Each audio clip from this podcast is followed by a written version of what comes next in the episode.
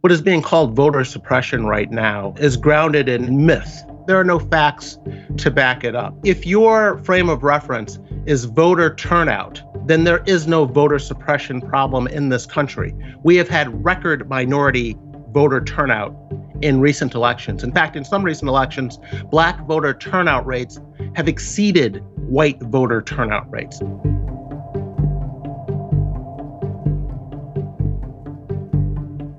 Over the last few years, we've seen renewed concerns about America's elections from both the left and the right. The left claims that non white voters in America are disenfranchised due to racially targeted barriers to voting, most famously, voter ID. The right claims that voter ID is necessary to ensure public trust in elections. My guest today is Jason Riley, a senior fellow at the Manhattan Institute and a columnist for the Wall Street Journal as well as the author of multiple books, most recently, Maverick, a biography of the iconic economist Thomas Sowell. I'm Georgia Howe with the Daily Wire. Let's jump right in. Jason, thanks for joining me. Thank you for having me. So, this has been a big topic all year, and I kind of just want to hear your thoughts on voter suppression in America in 2022. So, can you give us an overview of what that has historically looked like here? And then we can compare and contrast that to things that activists are pointing to when they say we have voter suppression here and now? Well, sure. Um, poll taxes and um, things like that uh, uh, were what voter suppression used to look like in this in this country uh, many decades ago. But uh, the Voting Rights Act of 1965 passed, and um, it's one of those pieces of legislation that was tremendously successful. You know, in, in 1964, the year before it passed, black voter registration in states like Georgia and the Deep South was in the single digits. Within one year of the 60 right, 65 Voting Rights Act passing, in places like Georgia, uh, voter registration for blacks had grown to something like 60 percent. So you're talking about a piece of legislation that did um, a tremendous amount of good, did exactly what it was supposed to do, and um, uh, and so there's a there's a big difference between what it used to look like and what it looks like today. Now, when you say a poll tax, that was a fee or registration fee that you had to pay in order to register to vote. So basically, a discrimination against low income individuals. Is that what that was? Yes, uh, all, all, kinds of things were used. You know, you had grandfather clauses. If your grandfather didn't have the right to vote, then you can't have the right to vote. Um, owning property, it was all, all kinds of things were used in the past. Yes. Now we have a wide variety of different types of voter laws across different states, and at this point, we should have a little bit of data to compare how that's affecting voters. So, looking at different states, how do these laws affect voter turnout, especially when it comes to Black voters? Well, you cannot compare what is going on today with, with what I just described was going on earlier in this country's history.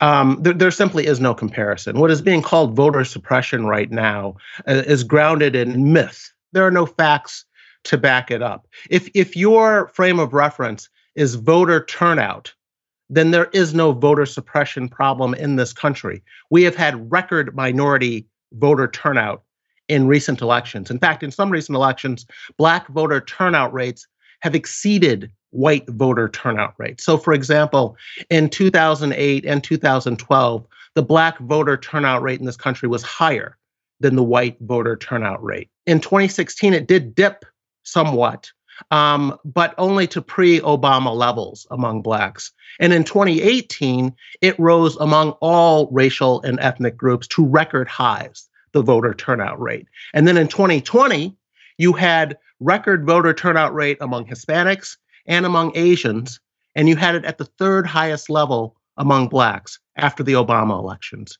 in 08 and 2012. So so there is no voter suppression going on in this country if your measure of it is turnout rates. Now, just to steelman that argument though, what are some of the policies that they're calling voter suppression? I know there's voter ID? What are some other ones? Voter ID is the main one that they're using to claim um, uh, that voter suppression is going on. One, one problem with that argument, however, is that voter ID is popular among blacks. In fact, voter ID is supported by a majority of whites, blacks, Asians, Democrats, Republicans, liberals, conservatives. Support for voter ID laws in this country is both is both broad and deep. The only people who are upset by it are these elites in the media who who uh, and and and on the left who who claim to be speaking on behalf of certain racial and ethnic minorities, but in fact are not speaking on behalf of those minorities. Black people have no trouble turning out to vote when they are sufficiently motivated to do so, even in states with the strictest voter ID laws in this country.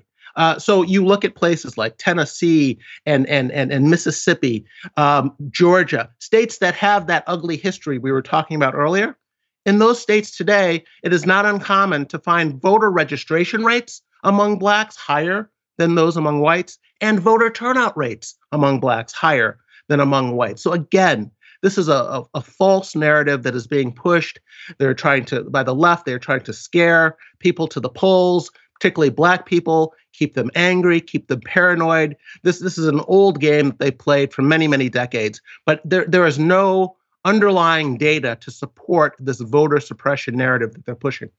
Well, there's a common claim, though, that requiring a driver's license specifically disenfranchises low income people because maybe they don't own a car, maybe they're not um, someone who drives regularly. What do you make of that claim?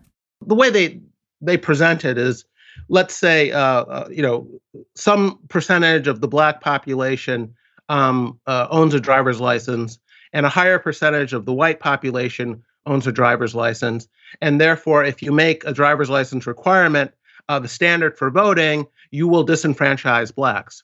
Okay, it, it, that that sounds plausible, but in states where that is put in place, the question is has black voter turnout uh, been stymied in any way? And again, I keep going back to the turnout data. We can talk about what these laws might do or could possibly do in theory, or we can talk about what has actually happened after these laws have been put in place. And, and as I said, blacks find a way to vote when they are sufficiently motivated to do so. We've seen that in election after election after election. And so we can't count, we don't need to, to, to turn to theories or what might happen or what could happen. We should look at what has actually happened. What is the track record in these states that have put these uh, uh, uh, these ballot security measures in place. Uh, and often case, you know, the the state will hand out IDs for voting for people who do not have uh, a driver's license. They will make a way, uh, make it possible for people who don't have a driver's license or whatever federal ID they need. They'll, they'll find a way to help these folks, and and whatever laws are passed always include some way to help people who don't have what they need to vote. And but again, this always comes back to what is the turnout? What is what do the turnout numbers show? And the turnout numbers are what they are. Now, how do other countries manage this? So are ID laws being phased out in other countries, high functioning democracies, think Europe, Canada, Australia? Is it considered a civil right for people to vote without an ID in those countries? How do we compare? I, I haven't looked at the international data on this. I know in some countries uh, you're required to vote by law. And and and uh, in America, that is not the case. But I do know that some countries do require voting. Um, but I haven't done a country by country comparison of how uh, people in, in the U.S. vote and how people in other places vote. Now, on the flip side, there are advocates for voter ID laws that say that unaccountable votes or votes that were um, cast without an ID actually suppress the weight of legally cast votes. And so would you say those concerns are warranted? Um, what are your main concerns for American elections? Well, I, I think the people who are, are, are claiming this to, to, promote ballot integrity here, um, I, think we have to take those views seriously. I mean, this is a deeply divided country, very evenly split. I mean, no one's winning elections in landslides here. Uh, so I, I think ballot integrity is something that we should take seriously. But again, if you're going to go around using terms like voter suppression, you should have some data to back it up and not just hypotheticals. And I keep looking at turnout data, including among blacks, and I see it going up. And it's it's a trend that predates Obama, by the way. Uh, these black voter turnout rates have been climbing uh, steadily since the mid 1990s. Uh, so again, when, when when when when blacks are sufficiently motivated, they they turn out to vote. And if you're going to claim that the the, the black the, the, the, franchise is in jeopardy or, or or make other alarmist claims, you should have something to back it up. You know, in in, in 2013, the uh, Supreme Court decided that um, uh, that these states that with a history of voter suppression uh, had in fact uh, cleaned up their act, and that voter suppression was no longer a problem in these states. So these were states that had to go to the federal government for permission to change any voting protocols that they had in place. And the Supreme Court uh, said, and uh, this that's no longer needed. And they used data to back it up. And the data they used was the voter turnout and voter registration rates in recent elections in this country. And that's what I continue to, to, to point to. Now, if the data isn't there, why is there so much weight behind this narrative of voter suppression? Well, this is part of, um, uh, I think, a larger push on the left, particularly among civil rights groups, to continue pretending that it's 1964. I mean, that that's what they do. That it, it, it, in their minds, uh, uh, America's made no progress on race in this country.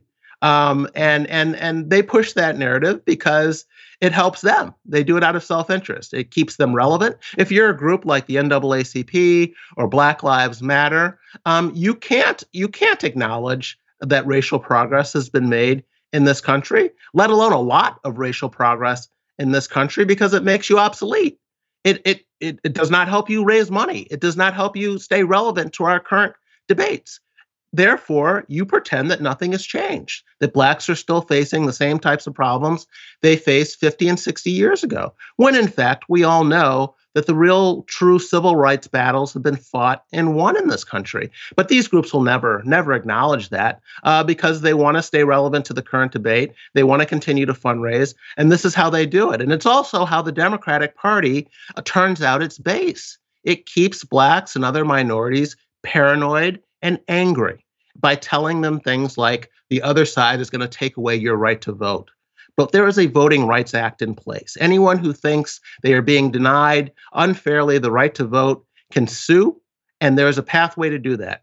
Nothing has changed. The Voting Rights Act is there, it's not going anywhere. And so people have legal recourse if they truly believe their vote is being suppressed or they, they're being denied access to the ballot.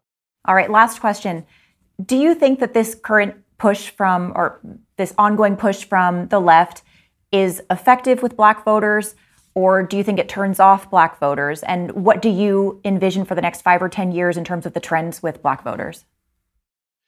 Well, I can only tell you what the polling shows, which is that um, black people don't have a problem with voter ID laws. Uh, I mean, personally, I can speak for myself. I find it a little patronizing and condescending to for someone to be out there saying, uh, uh, that black people can't uh, uh obtain uh, IDs to to vote or to do other things that require an ID, you know, a checking account, you know, flying on an airplane, entering a government building, a, a library card. I mean, you, you, need to show ID to buy cough medicine at, at, at drugstores these days. Um, and and the idea that blacks are incapable of of of, of coming up with with with a way to obtain uh, the identification and do the things they want to do, including to vote, I find you know condescending and and insulting. And I I I think uh, there are a lot of black people out there who agree with me. But I can tell you, uh, I can show empirically through the polling that that blacks do not have a problem with these with these laws but neither do most americans again this is a manufactured